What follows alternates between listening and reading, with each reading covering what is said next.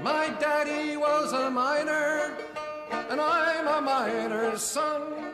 He'll be with Welcome to the Damnificast, a podcast about the TV show Damnation. I'm Dean Detloff. I'm a PhD student at the Institute for Christian Studies in Toronto. And I'm Matt Bernico. I teach media studies at Greenville University in Greenville, Illinois. And this week on the show, we also have our good friend Josh Christensen. Josh, why don't you introduce yourself? Hey everybody, it's it's me, Josh. Uh, been been a while since I've been on here, um, but go way back with these guys. Uh, Episode three was the last time you were on, so uh, it's yeah, been a, it's been a lot. That yeah, that's that's been a few years there. Um, yeah, uh, I don't know. I guess I, I, I I'm not entirely sure why they asked me to be on, but I like movies. uh, this show seems to be right up my sort of aesthetic alley. Uh, and uh, yeah, I'm a worker, so there's that. Um, and and also a, a fellow, a, a a brother of the pod. I also podcast. Uh, it is about movies. It's called Odd Splice. Um, check it out. Yeah, so you might, like we were just saying, remember Josh all the way back from episode three when we talked about war and cinema. Got some of Josh's really good cinematic takes, uh, and we're excited to have you back. Uh, Josh and I were roommates for a little while at a very bizarre evangelical school, and uh, I'm glad that we both got out of that situation. And now, you know, we're both way into um, socialism and thinking about this TV show tonight. So that's what we're gonna do. Uh, before we get there, though, I don't know if everyone got a chance to listen to our recent episode where we interviewed Tony Tost, the creator of Damnation, but if you haven't, you should. Uh, however, one thing that Tony said, we asked him about a season two for Damnation, and he said tragically that ship seems to have sailed in perpetuity, but it lives on in our imaginations. And he gave us some uh, some suggestive ways in which the show might turn out uh, over the course of five seasons.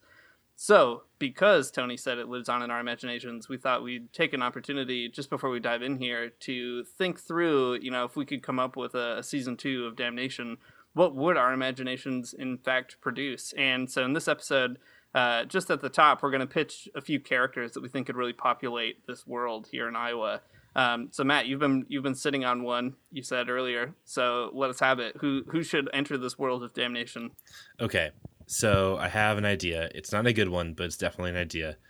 Okay, so Damnation is a period piece. It's gritty. It's got violence. It's got labor struggle, and I think that really do, it, it does pretty well appealing to a very specific sort of demographic. But I think that if we added a few other characters, it could open the show up to even like a larger demographic. So here's my pitch. Mm-hmm, mm-hmm. You, we can maybe we can even like we can workshop it a little bit here too because it's probably not perfect. Um, so we need a um, we need like a, a family I think in this with a sort of smart aleck kid that has a good like a good catch a good catchphrase. What do you guys think about yeah, that? that okay, right. and here's the and here's the other twist too. They're animated. So what I'm saying here is that I want the Simpsons to be in this show. yeah, okay, all right. So a real Bart Simpson type going to uh, Pastor Seth's church. That Yeah. seems safe. It's it, so it would actually be exactly like The Simpsons, but instead of going to the church that they go to, they go to Pastor Seth's, and Homer's there, and he is probably a farmer. Um, his name's not Homer in this one though; it's something different. Uh, and you know, there's the farm strike, and Calvin Rumple's out there doing his thing. Martin Eggers Hyde, he's out there being the bad guy, and Bart is just telling them to all eat his shorts. And I think this is a good idea that has some real legs to it. Yeah, yeah, okay. Yeah. I like it already because y- y- Bart could say "have a cow, man," and it would just mean something totally different. All right. See now that I mean, makes that's, a lot of uh, sense to me. Yeah, that's uh, uh, Bart inviting everybody to you know share share the wealth. I suppose. Uh, just have a cow. That's you know. right. Uh, that was a half formed thought, but Uh, fascism is where the government uh, takes the cows from you and shoots you, and communism is uh, where you have a cow, man. yeah, I've seen that meme. Um, all right, all right. I think that's good. We'll keep thinking about it. We'll we'll think about it over the you know the next few episodes here and just see where we can plug in this Um, animated family. Um, there's a lot of copyright, so clearly we'd have to come up with a different last name. Uh, just a couple of, of, of odd things that couldn't be Uh, traceable. but also Uh, think we'll about- vary this episode. Yeah, but I mean, like people are all about crossovers these days. You know, you got the Marvel Cinematic Universe, and uh, this, and then this time you got uh, the USA TV universe and the Fox. T- uh, it's a good idea I don't know what. I don't know. I think it's fine. The lawyers I- can figure it out.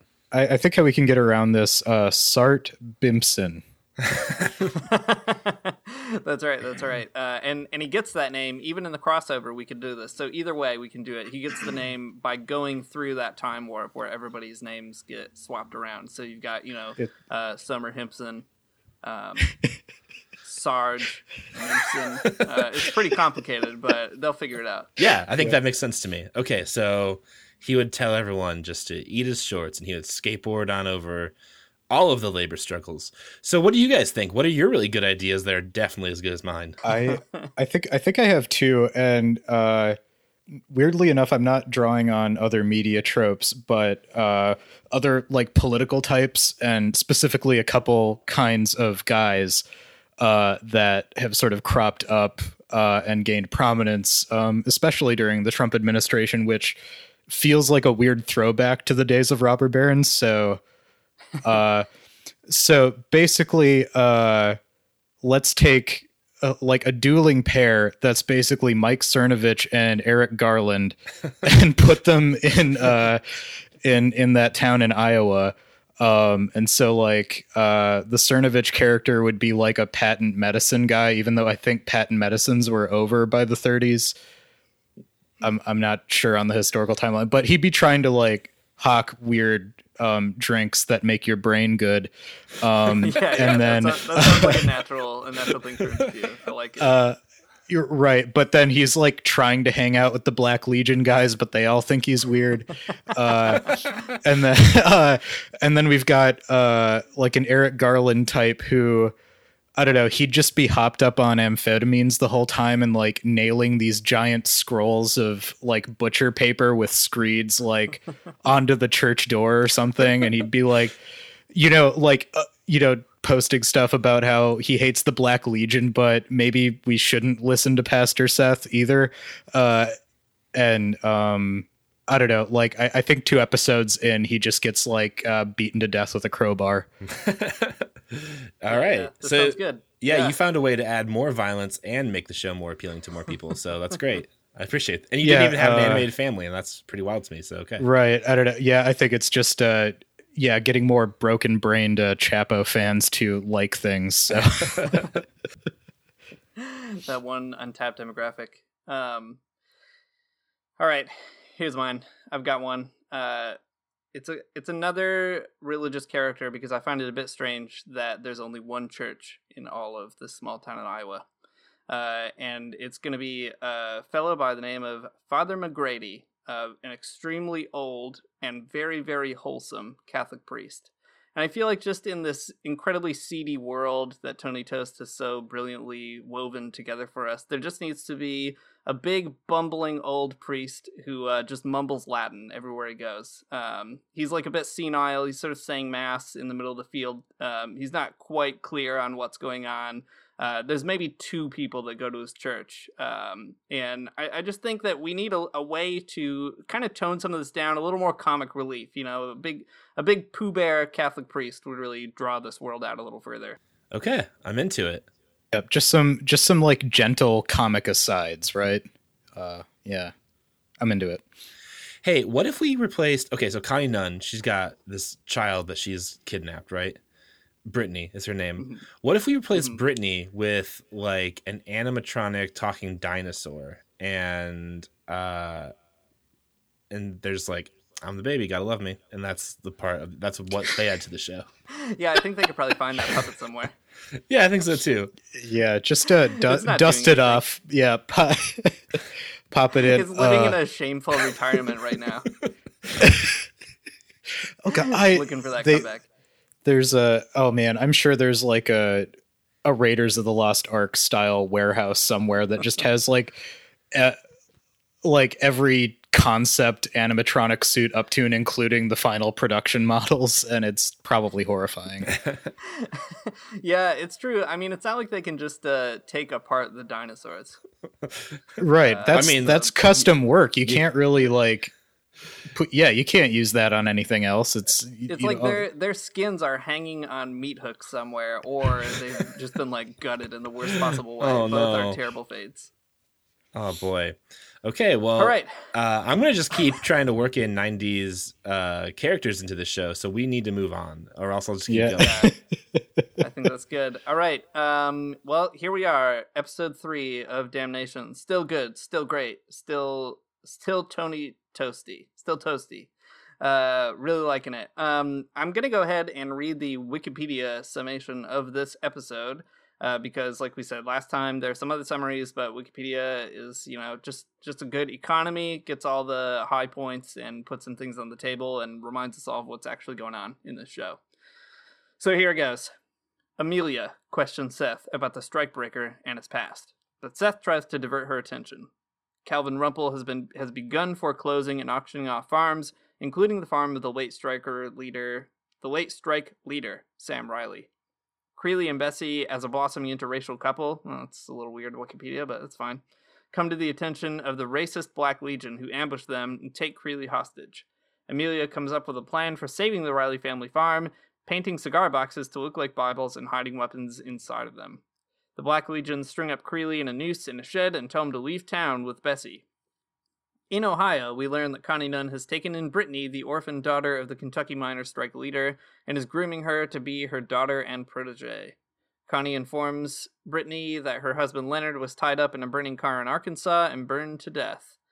Bessie tracks down Creeley's location and guilts her father, Sheriff Berryman, into rescuing Creeley from the Black Legion. Seth, Amelia, and the farmers stru- smuggle weapons in their fake Bibles during the Riley farm auction and threaten the auctioneer and potential buyers, allowing Martha Riley to buy back her farm for one penny. Afterwards, Seth tells Amelia that the young woman in the photograph is named Cynthia Joe Rainey and that Creeley is responsible for her death. Man, a lot of stuff happened in this episode. As it, I mean, I guess like every episode, but uh, this one seems particularly packed full of action. Yeah, it Hell does. yeah, dog. So, Dogs. uh, Josh, maybe you could start us off. What's your what's your big hot take about this episode? Um, what uh, what sticks out to you? What did you really like? What maybe didn't you like? Um, yeah, I don't think there was anything about this episode that I didn't like. Um, it I it has a very audacious opening um, that I think really builds up on a lot of a lot of themes that are introduced in the first two episodes. Uh, I don't know that shot of like the uh, with the kids playing baseball and like, honey, go get the cream sodas. And then the wife goes into the garage and it's all the like Black Legion stuff and there's like nooses hanging up. And she goes out and it's just that like, you know, searcher's uh, door frame shot. And then just to hit the nail on the head, the guy's like, if this ain't the American dream, I don't know what is, you know, like, um, Yeah, it's a it's a pretty incredible scene. Actually, it's a great way to open uh, open this specific episode. I mean, the Black Legion was introduced in the last one, and now we get even um, even get more about them and like what they're doing and how they work. But it's just like a it's a good um, a good opening that shows sort of like the I don't know uh, ways that white supremacy are just ingrained into the culture at the time, and you know still are, I guess. Yeah, uh, I like it so much because I think a lot of people think back on the Klan as kind of a collection of cartoon characters. Like none of them are actually real people. They're all I don't know, just like bizarre imagined, you know, villains uh, in in the past. But yeah, what this episode does so well is just showcase uh, the Black Legion as completely and totally average, like like disturbingly Well, normal. yeah, or, uh, or operating off of like a very specific idea of normal. Um, Yeah, yeah, right. because like as far as we know all the black legion guys are like small business owners um right. like you know it's like the butcher shop or I, I don't know who the guy in the first scene was but like uh we had the guy who was the butcher the last time and like uh when dl was interviewing people it was like all the people were like i don't like it i got a i got a business i got children to feed you know and it's always like uh going back to this ideal of a nuclear family and sort of these like self-made men uh i don't know where i was going with that but like i don't know contrasting those guys with the the farmers who are sort of uh, independent in their own way but you know are seen as like lower class and sort of like a necessary uh, unpleasantness that sort of undergirds this uh, idealized sort of middle class rural life Yeah, for sure. Yeah, it's crazy too because I think uh, when he says to his wife, um, "Go get that cream soda or whatever," uh, she's like, "We can't afford that," and he makes that sort of um, aside about how well maybe you know a case just fell off the truck or whatever. Um, it's funny because there's something before you know that they're horrible white supremacists or whatever. There's something kind of like cheeky about it, and there's a whole uh, I don't know um i mean it it just captures like americana right even down to like the dad who always plays by the rules playing baseball except for like every once in a while he doesn't and he gets a treat for his family like everything about it is so well executed um and it drives home too that he ends up being the black legion member uh in the latter part of the episode who actually removes his mask and directly threatens Creeley. All right. Um, yeah. So it's a great opener. It really sets the tone for what's at stake in the town. Uh, but I want to talk about a scene, actually, Josh, that you said uh, you were really into when we were just chatting about the episode casually beforehand, and that's the scene in the beginning with the sheriff and his dog. Uh, so Matt and I oh. both have kind of just, I don't know, left the sheriff to his own devices for the first couple of episodes. We didn't really find a whole lot to talk about with respect to him, um, but he's resonating with you. So uh, lay it out. Why? Why is he great? Why is this scene so great? Well, I'll, I'll, break it down. I have a lot of affection for that actor. Uh, I was obsessed with an, a, uh, another Western show, uh, but it was on AMC called Hell on Wheels, uh, which was AMC's attempt to try and you know get that Deadwood shine. Um, and it mostly misstepped. But Christopher Heyerdahl, who plays the sheriff in this, played uh, a character named the Swede, who was like a railroad enforcer, uh, and he was kind of scary, and he had like a weird uh, religious um, sort of experience throughout the course of the show, and he was just like really good in that role. Uh, so this is him like playing more straight Americana, but a more I don't know corrupt individual. Um, but yeah, he seems like really extraneous to kind of the the bigger forces at play, like the the bank and the farmers. He's just kind of in the middle, and it's uh, and the reason he's boring is actually why I kind of like him. Like he's another just self-interested party who just thinks so small scale and has a lot of leeway just in this town, but really doesn't understand what's arrayed against him at all. Um, and so I feel like this scene underscores that, where he's like, you know, he's talking himself up, but he's just talking to his dog. Like it's like it's like this big like character moment. We think he, we're talking to he's talking to somebody else important but it's just him alone in his house talking about how awesome he is to his dog. Uh, yeah i think that the uh, sheriff berryman is i don't i don't think he's boring necessarily. I just don't think that the just the interesting stuff hasn't happened to him yet really. Uh, i don't want to give any spoilers for for Sheriff Sheriff Berryman and for the show in general. But like some things happen with him, and he becomes a little bit more of a. I mean, his character develops over time, and you know he's involved in some of the action later on, and it gets pretty cool. Um, but so far, I mean, he is pretty complex. There's a lot of things going on with him, right? We know that, um, you know, Bessie's his his like I guess illegit- illegitimate daughter there he was married to someone else right? There's this um in that scene where he's talking to his dog i think um there's a picture of a, a, a woman on his like side table and he kind of you know puts it down. He's listening to this uh record that might be uncharacteristic of uh you know sort of like a clearly like a black woman singing that might be uncharacteristic of music you listen to for some reason. It's actually important. But anyways these like little things kind of build up with uh, sheriff berryman's character that um, at first don't seem like much but then kind of like snowball into something a little bit more later on. So okay he's boring now but he gets a little bit better and more interesting i think. Uh, one thing I do like about him is he's kind of profoundly lonely in an in an interesting way. Um, and it, that hadn't occurred to me until Josh was just sort of describing a little bit more of that scene with the dog. Uh, it's interesting because he, like you were just saying, Josh is is totally unaware of all the stuff that's going around, but he's kind of duped himself into, or I guess he believes his own posturing in a certain sense as the sheriff of town. Um, and he's he postures really well, but he's also trying to mitigate all these different interests, and he keeps repeating this line that like it's an election year, so he can't piss off the farmers, and he can't piss off the bankers, Uh, he's just trying to, you know, keep his head down until he gets elected to his job once again. Even though, I mean, I can't imagine anyone challenging him for it. that doesn't seem to be a, a huge threat. So, uh, yeah, there is a, a, profound sense of loneliness about him that is kind of intriguing. I don't know if it's sympathetic, but it's something that is. Uh, yeah. He plays it well. I believe it anyway. Yeah. Uh, well, I, just thinking about how that character would be portray- portrayed in just about anything else, like every scene would be him like being tough and abusing minions and like uh disappearing people and doing I mean, we did get a scene of him torturing a guy, Right. but like like every scene would be like, "Oh, look how mean and nasty this guy is." Like and then they'd set him up for like sort of a face turn or something at the end like, "Uh, here's this but but now we're just getting like, okay, so he's like a dumb mean guy, but he's really lonely and, you know, uh was in love with a black woman at some point in his life, which gives him these like other sympathies, and it's a interesting way to humanize that character without really like excusing how awful he is either.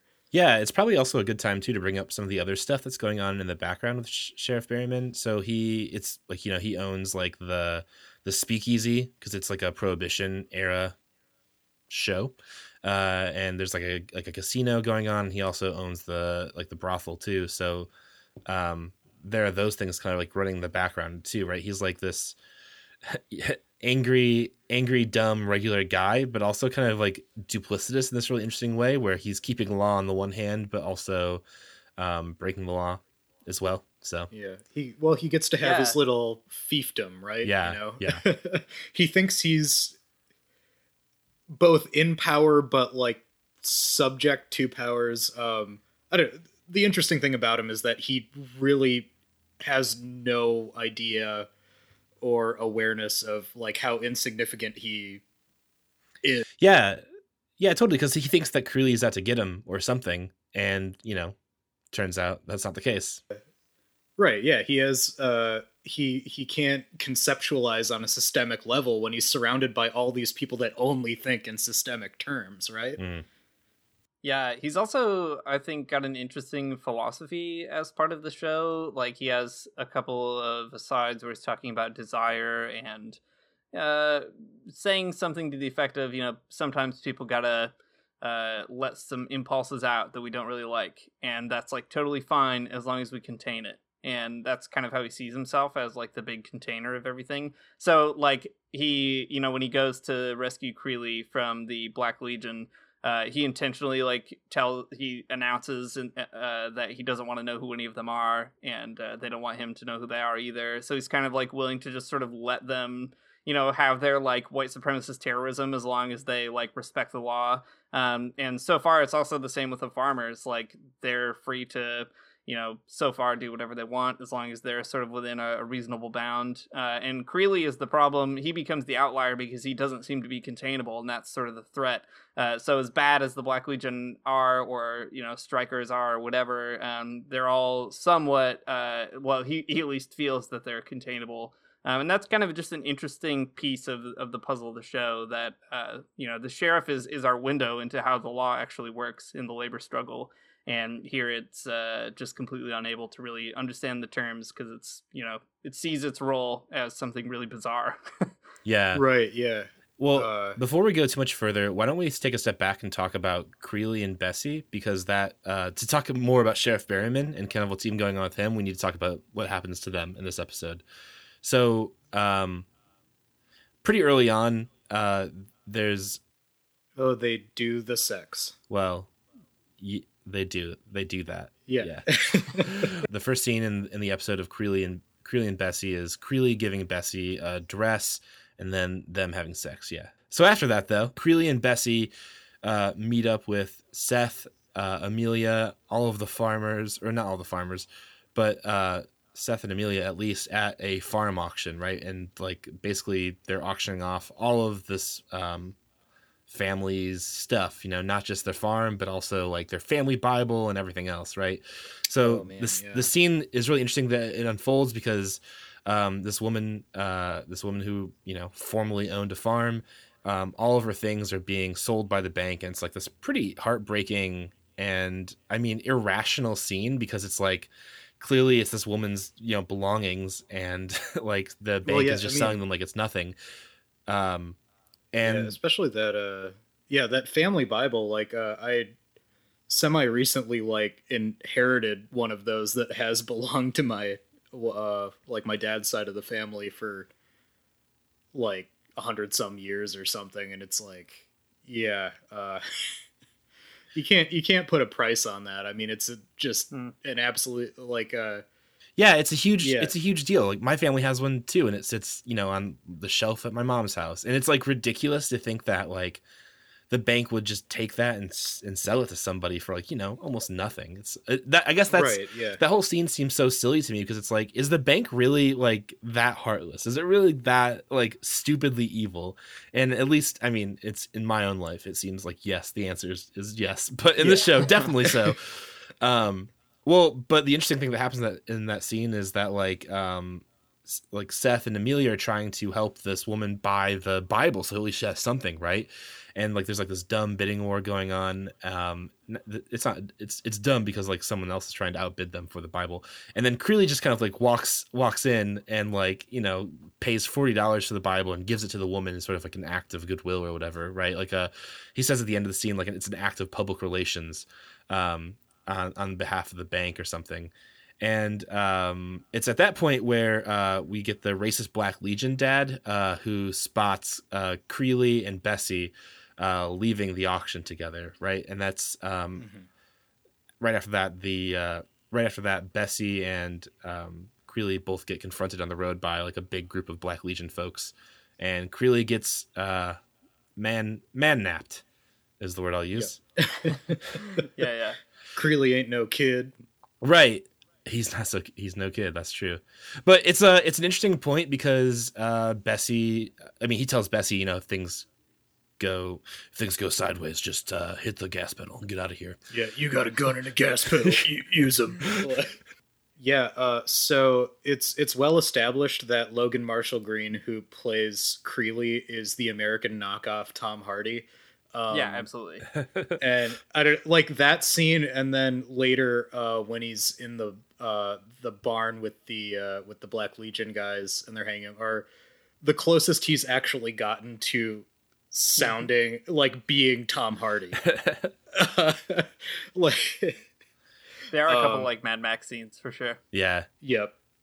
Well, that scene's uh, particularly good, I think, for the the Bessie Creeley story because okay, so they, I mean they have sex before that for sure, Mhm. right? And there's this like kind of like tender moment where Creeley gives her a dress, and that's significant as well.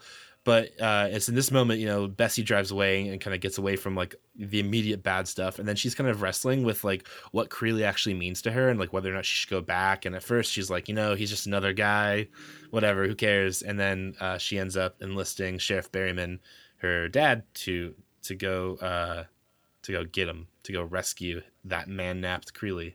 hmm Yeah. Uh, right. Well, yeah. Having just uh, uh, as of this recording, listened to the listening to the uh, Tony Tost uh, interview immediately before watching the episode. Uh, yeah, it it really like uh, hammered home that his intention that their relationship is like finding soulmates, but in the midst of this like transactional thing. So Yeah, for whatever reason he's like oh okay so i'm paying your way. Uh, like we don't really know uh, like the core reason he wants to protect her could be self-interest uh but there is a sense that he he is developing feelings for her and then it's like okay this man just like basically signed his own death warrant uh to protect me. Well what does that mean? And then just having to yeah figure that out on the fly and uh yeah, uh, sick your uh, your sheriff uh, half. Da- you can't be a half dad. Uh, dad, He's kind of half full dad. full dad. Uh, full dad, like Uh. questionable responsibility, I suppose. yeah, yeah. Yeah. Uh, in in a legal sense, actual father. Uh, in, in Yeah.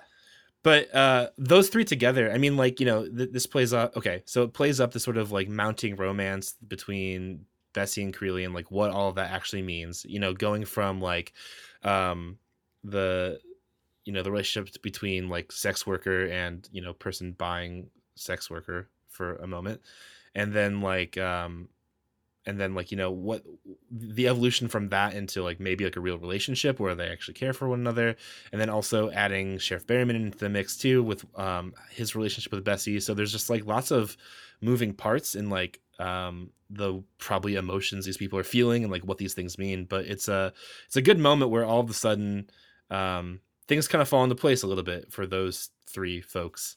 Um and it's a interesting thing. So uh, we get to see Sheriff Berryman, you know, doing something good for Bessie, and that's uh, apparently a, a, rare occasion.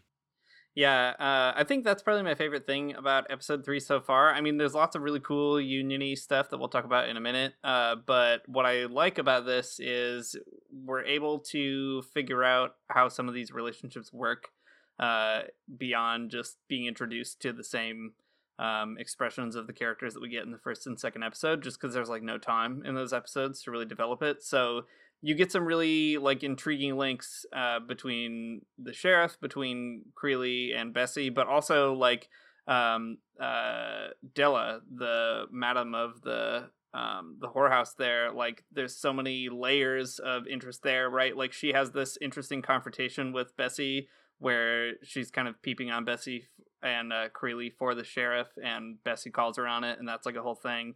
Um, and then Della goes to confront Sheriff Berryman at the jail, right, which is also a whole uh, dramatic sort of uh, confrontation with lots of subtext that we don't really know yet. Um, and I like that a lot about this episode. Like, there's a lot more uh, depth to some of these characters, and I feel like I'm able to. Um, I feel like I'm not just waiting around for another like explosive, strikey scene. Uh, I'm kind of like slowly getting invested in, in all the rest right. of the stuff. Well, she brings him a, a, literal poop sandwich, so I don't know how you couldn't yeah. be interested. what? Oh god, what was the line? Uh, yeah, school superintendent from the county over just paid my girls however much to pinch this off in front of them. it's good, yeah. I do like. Uh, I like this. Um, can I, I just just a tangent. Um, so all of all of the women cast in this show, I th- I get it from their performances. I think they are having the time of their lives with these characters. like I don't know. I I just get a lot of like they're just relishing getting to like do this. uh you know, really pulpy genre dialogue in a period piece, and you know they get these meaty characters with all these uh, motivations and they're not just playing like straight types in a period drama. Um, so I really appreciate that about this show. It does seem like everyone's having a good time with it. Um, can I make a quick intervention here? It's been 30 minutes and we have not talked about socialism yet, and I feel like we need oh, to. Dang. Oh, it's off. Okay, yeah, yeah, we gotta, yeah. We so that's should, the gotta... that's the rule with most of our content is that you got to talk about socialism at least once every 30 minutes. Um, okay, so leading up to all of this, we have like so the show is called or this episode is called One Penny, right? And it opens with um uh a, farm auction and like the farm auction going extremely poorly. Um and then uh we find out from sort of like a, a nice like um flyer that I think Pastor Seth has or whoever that uh, the Riley's farm is next up on the block to be auctioned off and this is pretty significant. Um, well, because you know Sam Riley got shot in the very first episode, and that's a bummer. Um, but it's also significant too because Martha Riley is like um, his is a character who you know was seemingly just like sort of suspicious of Pastor Seth, but has really come around to the cause of the union and also to Sam Riley's politics. Uh, we didn't really get a chance to talk about this very much in episode two, but um, there's this really interesting scene where uh, Martha Riley is talking to Amelia about uh, Sam's body being nailed up.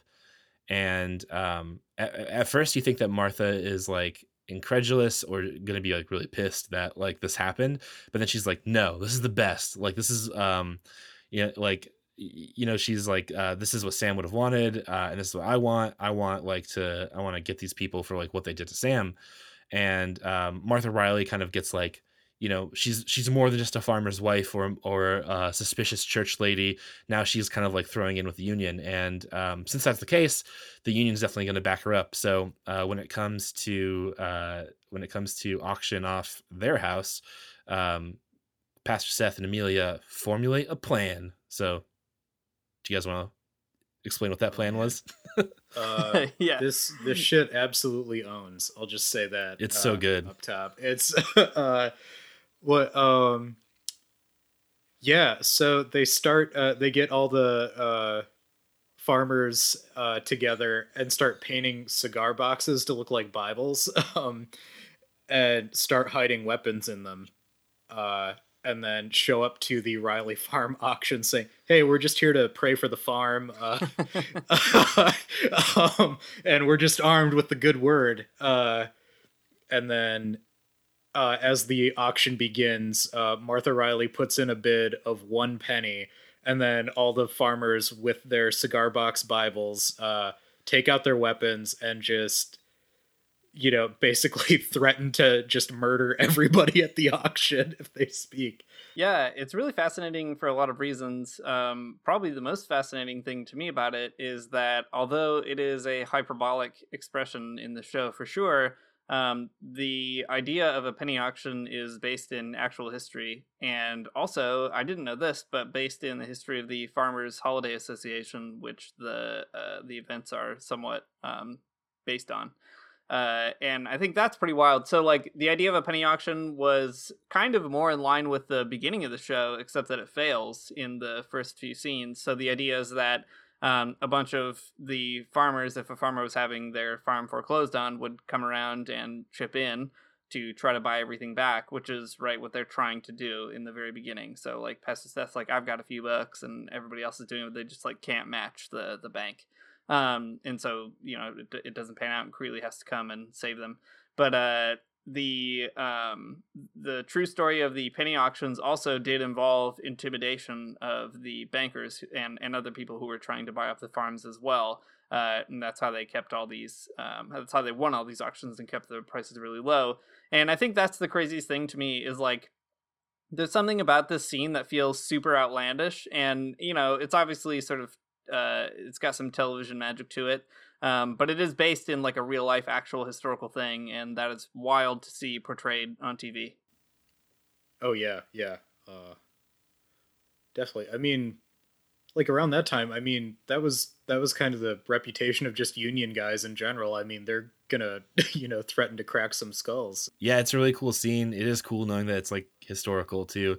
I don't know. It's it's uh definitely has some TV magic to it, like you said, but also it's you know not super far from like uh like when people are doing like jet, debt jubilee stuff, you know, like buying up people's debts and just like forgiving them. It's you know not the same thing, but kind of like a similar a similar vibe to it. But it's a cool thing. It's a cool thing for a TV show to say like, hey, remember when this happened? You probably don't, but yeah. you should remember yep. it for some reasons.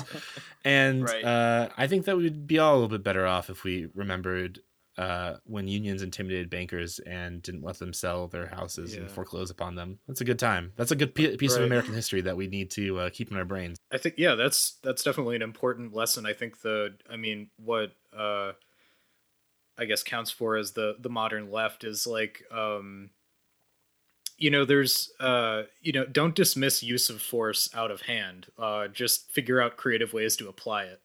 um, like we don't need to go the tanky route and like try and do guerrilla warfare against the United States government. But you know, uh, maybe uh, maybe rough up a banker at the bar on a. um, I there's yeah, there's a lot going on there that's really interesting. I think um, with like tactics. Uh, it's also worth noting too that it is like Amelia's idea um, which I think furthers the case that Amelia is the brains of the operation, and Seth is like the the guy that's ready to like uh, give a good speech and put a gun in someone's back. Um, so we get some of that too. Uh, we also get some more history about um, Amelia and Seth as well. Um, so it's um, pretty clear in this episode that they really don't know each other super well. Um, which is probably the feeling you got from the first few episodes, right? Like um, Amelia's always asking Seth, like, "Where'd you get that uh, scar on your body?" And Seth makes up some kind of weird story, right? But uh, in this one, Seth kind of like intuits that Amelia comes from money, and I think that's a very interesting moment um, where she's like educated and has manners, and you know he throws all these things at her, um, and Amelia is kind of taken aback by it because she doesn't know anything about Seth uh, except for what Creeley tells her in episode two, and that becomes uh, more of a tense moment in this one. Yeah, That's right. Um, their dynamic is so fascinating. Uh, I I do like the idea that um, you know Seth is kind of like almost uh, he's the inside of their relationship. Um, you know, he's sort of just acting on impulse at every moment, which also lends a, a fascinating religious um, side to to all of his character too. I mean, I remember looking at the uh, show kind of background omnibus that Tony had shared and some of the sources that he was drawing on when thinking of these characters, and one of them is John Brown. And I mean, John Brown is a really fascinating character in American history, but he has this like bizarre religious sensibility himself. Um, and seeing Seth uh, not being analogous to John Brown in every way, but at least in that sense, where he's kind of, you know, he he lends his personality lends to a certain zealotry that obviously uh, combined with religion can make you do something really crazy. uh, that seems to be coming through, and then Amelia being the the foil to that.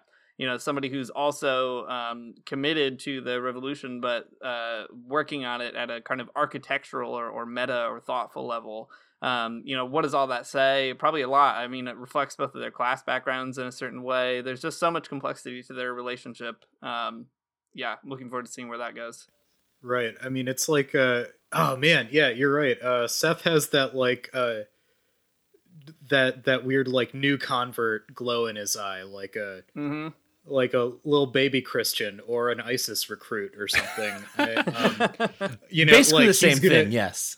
right but you know he's you know he right it's that like okay this is me now i need to be the best at this thing because i have all this catching up to do uh and then i mean through some other conversations we get that it's like all about sort of redemption in general for him and i guess Right. like Tracy, like when he finally uh like tells uh, Amelia the name of the woman in the photograph, and he's like, uh, you know, I'm, I'm trying to make up for this, you know, and so it's like, okay, so he's trying to like, I think maybe first through love by meeting Amelia, but then she like he absorbs uh the labor movement rhetoric through her um, but now he's posing as a preacher and you can see it's like already sponging off on him like we're meeting him in the middle of their story uh, and sort of reverse engineering it. But uh, but yeah that dynamic of like okay how do you harness that the um you know the zealotry of the new convert uh without being super destructive? How do you guide that energy? Um and it, it is by yeah using seth's talents as a speaker and a you know doer of violence. Yeah. So in this episode, we get you know um, all of the couples coming together in some kind of weird way, right? Like Bessie and Creeley, they they move from one type of relationship to a different kind of relationship, but um, Seth and Amelia had that same type of movement, right? At the very beginning of the episode, Right. Um, Amelia's like, you know, who's this woman in this photograph that like um, this weird strikebreaker gave to me? And he's like, I don't know, never seen him before in my life. And then by the end of the episode, he's like, okay, listen, her name is Cynthia Joe Rainey, and I know her, and like she was my first girlfriend, and uh, and uh, Creeley killed her, and all these kinds of things, right? So they they go from um they go from one place to another in both of these episodes or, uh, or both these these like you know coupling up of characters they go from one type of relationship to the other and i think that's something that's worth paying attention to. It's a good a good moment where they become um you know um they're they're they're faking it and now they're making it um and you learn about seth and creeley's you know like their their dark past because creeley says seth killed this woman and seth says creeley killed this woman and who knows who killed her it's a mystery it's like a i don't know i just think of like uh, obi-wan kenobi it's like well i i I mean, it was just George Lucas covering up for not knowing that there would be two Star Wars sequels. but like, what I told you was true from a certain point of view, you know. right. Uh, yeah, I love that. Um, let's uh switch gears really quick to Connie Nunn, um, who we haven't talked about too much yet either, just because you know she so far has just been like doing some crazy shit and hasn't had a whole lot of character development, but she's starting to come into her own here in episode three. Um, so Connie Nunn is the woman who in the first episode is uh, shooting people and destabilizing things at the Harlan County strike. And then in the second episode, she murders a man who's one of the organizers of the strike. And in doing so, it turns out that his daughter was there as well. And she has this sort of, uh, you know, bizarre moment of welcoming that child uh, into her open arms at the end of that episode, and and now we catch up with them, and they're in a diner, and there's this really fascinating conversation where Connie is trying to teach uh, this girl Brittany uh, some manners and what manners can do for you if you do them right, and also trying to teach her some pretty crazy things about the world around her, some things about good men and bad men. Um, how did that whole uh, scene strike you guys? I thought it was like a really powerful uh, moment, very sort of uh, very troubling in lots of ways, but really fascinating. Um, I hate it. First of all, thanks. Yeah. Thanks, I hate it. Uh, thanks, I hate that Connie Nunn uh, was in Harlan County, that she killed Brittany's dad and then kidnaps her and just takes her away. So I get it though. I hate it and I get it because Connie Nunn is not a bad person, right? She's just like motivated by a particular type of I mean, she's revenge. a bad person. though. Well, certainly so, but not like um okay, maybe let's let's break it down in simple terms I can understand. She's not like a chaotic evil person, right? She's like uh yeah, yeah, she's a lawful evil kind of person. Um right. in the sense Oh, that she 100%. has like a really she's she has a really specific agenda based on this like a traumatic event that happened to her, her husband being killed by a, like I guess the union people, I don't really know. Um and that while all that is the case, right? She's not irresponsible in that badness and evilness. Um, so she, you know, is willing and thinks it's probably a righteous thing to kill these union organizers in Harlan County. Uh, but she's also not willing to abandon a child that now she has orphaned. So that is, you know, a lot to consider. I'm sorry, she's an evil Mhm. person. That's uh, that's the part that I, re- I regret yeah. saying that. So uh, let me retcon it right, right now. right yeah uh yeah e- evil and bad uh yeah um i really like that little uh that little line that like um where she's connecting manners to like order in society and then it's like just setting up her whole like cosmology of how like you know workers rising up against their betters is inherently disorder and is therefore bad and how do we counteract it oh good manners and like hygiene and stuff i mean hygiene didn't come up but it's the same thing it's all in there. I don't know. It's right. I mean, it's well, Wh- even with uh, Doctor Eggers Hyde. Like, I mean, there's just this, you know, oh, these workers are so filthy, and we just tolerate Yeah. them because we we need them, but we're trying to like evolve past them and like eradicate them. So like, uh, I mean, hygiene was, and I mean, continues to be like a huge class marker. Yeah. Um, Yeah, I mean the appeal that Connie makes too to Brittany is, you know, like what what makes bad men bad or whatever, and she's she's explaining, you know, very simply that like the union was stopping these men from working and providing for their family, Right. and that's bad, right? So it's like that's why that's why she's lawful evil, right? Because she thinks that they should just go to work and deal Right. with it. Right. Yeah. which is a nice um, uh, a nice little uh, connection to the first scene right like it's all about this idyllic middle class like sort of nuclear family uh, you know um, which i think uh, i don't know maybe even at that time wasn't even really the norm like i mean we don't we don't get like a firm picture of that until like post-war uh, suburbs like the whole baby boom and stuff but Yeah, well, like this is all in the context of the Great Depression, right? So uh, there's something really wild about that too. But you can see the the, the architecture of the family is uh, alive and well. Anyway, the seeds are planted pretty clearly. Um, yeah, I mean, what else is kind of crazy about Connie's conversation with Brittany is that in telling her all these things about manners and how you should comport yourself in the world and all that, uh, it becomes a really um, you know, it's it's all cynical. It's like you got to do all this stuff, but if you do that, then you can get what you need to get done. Like that's how she puts it, right? Right. Um, and there's something really fascinating about that, actually. That like if you can appeal to certain class sensibilities, then you can like take advantage of them. Um, and that's a really fascinating thing. And then that whole conversation gets punctuated by the people in the next booth getting up and you know commending her on like you know it's good to see that people are like really raising their kids right these days or whatever um, and kind of just proving the point that you know you can if you if you play the part then uh, nobody knows that actually you're like a cold-blooded killer Yeah, man, I wish I had the line written down exactly, but there's this part where Connie's like, you know, if you act in this really particular way, um, you, you know, you can kind of get what you want, and then you can cut the bad Yeah. men down. That's right. That's right. All right. Yeah. Well, maybe we should, uh, as we're kind of getting toward the the end of the um the period here, while we have you, especially Josh, I feel like since you're somebody who actually knows a thing or two about um, film and television and how all this stuff works, I'm really curious to hear. I mean, I know you're only a few episodes in, just like I am, but I'm curious to hear your impressions on the show as a, uh, an artistic piece in general. You know, we we attend to a lot of the narrative bits just because we're more invested in in history and that sort of a thing, but I figure since we have somebody who might uh, have some insight into what's really going on here with performances and how the show is put together, uh, we should try to take advantage of that. I don't mean to put you on the spot, but I'm, Right. I'm genuinely Oh, no. curious to hear what you think.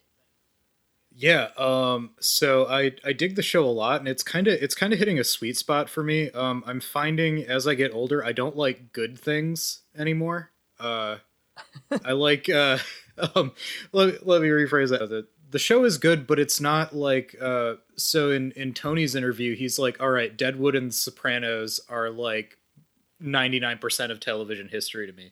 Um, Right. and so, like, unfortunately, I think the downfall of this show is that it was compared to Deadwood and The Sopranos. Um, right, right. uh, cause I don't know, it's wildly ambitious, it's well shot, but uh, it it still has this weird sort of basic cable vibe to it.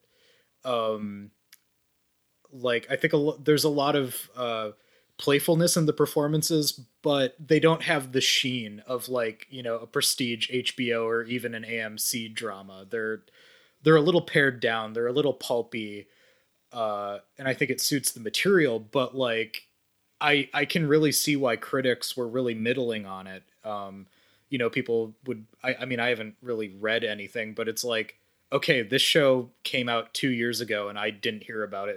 I mean, I hear what you're saying though. Like, uh, one thing that I loved about what Tony was saying to us in his interviews, he was like, I want to make a show where a regular person could come home from work and like crack open a beer and sit down and watch it, like people that I grew up with or like my family. And those people, by and large, like don't watch HBO, right? Like they watch shows that are on USA, and I feel like this is like surprisingly uh, a wild contribution to that like genre of television. Oh yeah, no, I mean, I think uh, everything you said is like that. That this show is like hitting on all four cylinders as far as like getting there. Uh, it's uh, really interesting when I found out he wrote for Longmire, um, which is a show my parents adore. Uh, like, so right, and I mean, my parents have had to deal with uh, spiels about communism and social justice just because of uh, what their children have gotten up to uh, in their adulthood.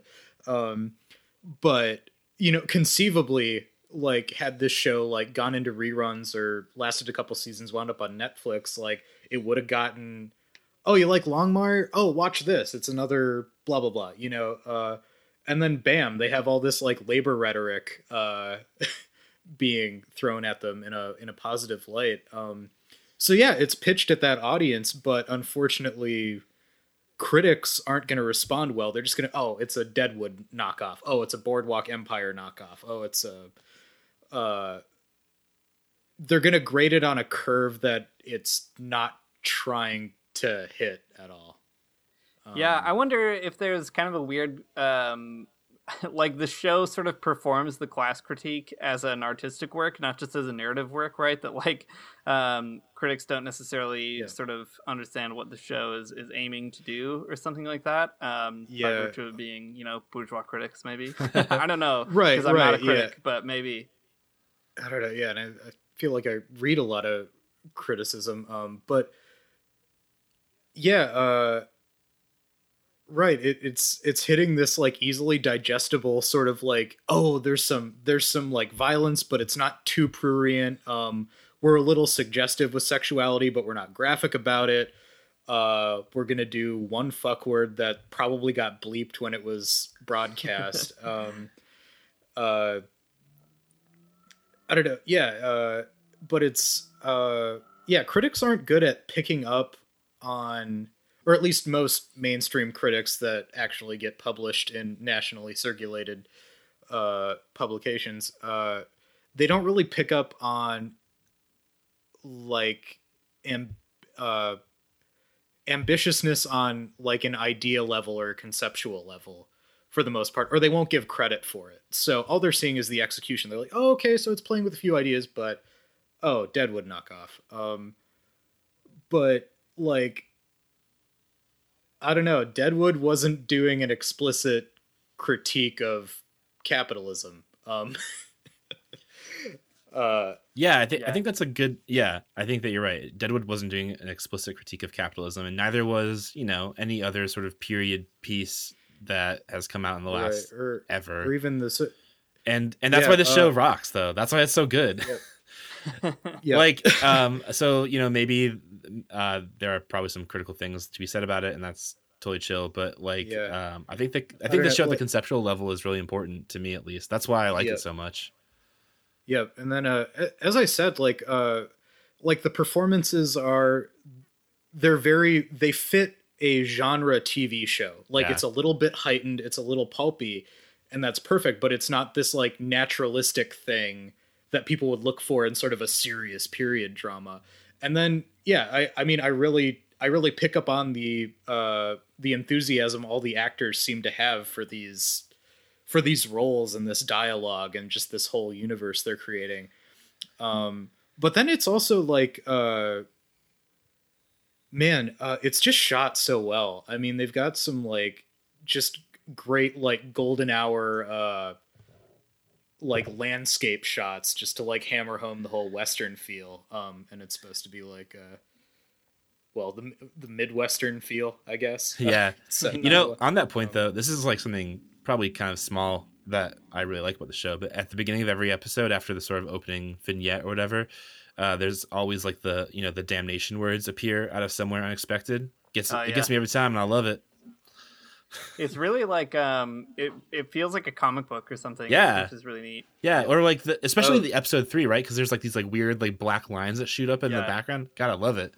Love that thing. Yeah, it has like an apocalyptic feel. Mm-hmm. yeah right but it's the apocalypse that already happened bro Yeah, that good realized It's eschatology. Um, right. But yeah, man. Uh, which is all to say, I I love it, and it's it's really it's really hitting a, a sweet spot for me now because I'm I'm finding I appreciate things with um a lot more conceptual ambition uh, rather than perfect execution. And not to say I don't uh, that I outright dislike things that are are polished and good, but um, I there's this whole like strata of like middle level things that obviously had a lot of love and care put into them, but just uh, due to some like budget constraints or you know whatever other factor, just wasn't able to like quite hit the level they were going for, but just shows a ton of promise just in there somewhere, you know. Well, um, yeah. we're kind of at the uh, the end of the hour here, so let me just let me give you guys this one last pitch before we uh, kind of wrap things up. So Yeah. okay, so season two, right? Um, in, in the interview with uh, Tony Tost, he said that he wanted to kind of like explore some other ideas and uh, about like industrialization and the side of the capitalist. So in season two, um, they there's like a, a radio station that comes into town, right? And uh, the DJ on the radio station is none other than Frasier Crane. Okay, and that's where the show goes after that. It's about Frasier. It's about 1930s Okay, Frasier. I can't. I can't wait for next week where you uh, you're like, all right. So uh, they all go to New York City, and there's a comedian, and uh, he has this crazy neighbor, and he knows two other people. It's Seinfeld. but It's Depression era Seinfeld. but it's in the 30s though. That's kind of like the part that I think you're missing on this pitch. yeah, right, right. It's it's dirty, dusty Depression Seinfeld. Um, okay, uh, so season two, uh, two best friends and uh, and then the the best friend's wife move into an apartment above the saloon, and then everyone's just obsessed with the main guy's uh, search for a wife. It's how I met your mother in the 1930s. Yeah, okay, wait, wait, wait. I've got one. All right. So um, there's a guy, and he's a construction worker, and he has uh, three kids. And uh, one of the kids is uh, a teenage boy, one kid's a teenage girl. And uh, one is just a baby. And every day he goes to work, and he has this boss who's just like, oh, he's giving him the up and down. It's a huge bummer. He's just trying to live his life as a regular worker. And here's the plot twist: they're all dinosaurs. Man, I thought you were gonna say he has a a cable access uh, TV show about about home improvement. So he has he has a missing a lot of Tim Allen grunts. he has a column in the local newspaper called uh, "Tool Time." um, a uh, a portly gentleman rolls into town uh, and he starts up a parcel delivery service, and everybody's just astounded at how far out of his league his wife is. yeah, yeah. There's a there's a really good double crossover uh, when when that part uh, shows up. Um, when this other guy comes in and uh, his name's Raymond and everybody loves him. But uh, you forgot about the, the best part, though. It's it's the Great Depression. Depression era Raymond writing that sports column uh, is really good. His bro. Oh man, uh, Sheriff Behrman retires. His brother takes over as the town's uh, sheriff. oh my gosh, uh, Robert Barone as the sheriff in uh, Damnation is too perfect. I think we hit our sweet spot. I think that's as good as it's gonna get for this one, and we're done now. Yeah. I think you're right. You know why why uh, push a good thing too far? It's cool because I said a lot of bad ones, but we got a good one to to end on, and that's what really matters. Uh, well, thanks for coming on the show again, Josh. Uh, we won't wait two years before we have you back again. Okay, yeah, um, yeah, anytime. Uh, and you guys uh, need to come on my show soon. So Yeah. how we'll see you there. about that? Yep. thanks for listening to the Damnificast. Uh, thanks for supporting us on Patreon. We really appreciate it, and uh, all of your hard-earned money is definitely going towards this production right here. So uh, maybe you'll think about changing your pledge after this episode. I don't really know. Um, Yeah, up to a hundred dollars. Exactly for all these these fascinating television ideas about Bart Simpson and t- and taking people's cows. Um, anyways, we really appreciate you uh, and giving us some money and making this happen. Um, cool. So we'll see you guys next week for episode four of Damnation.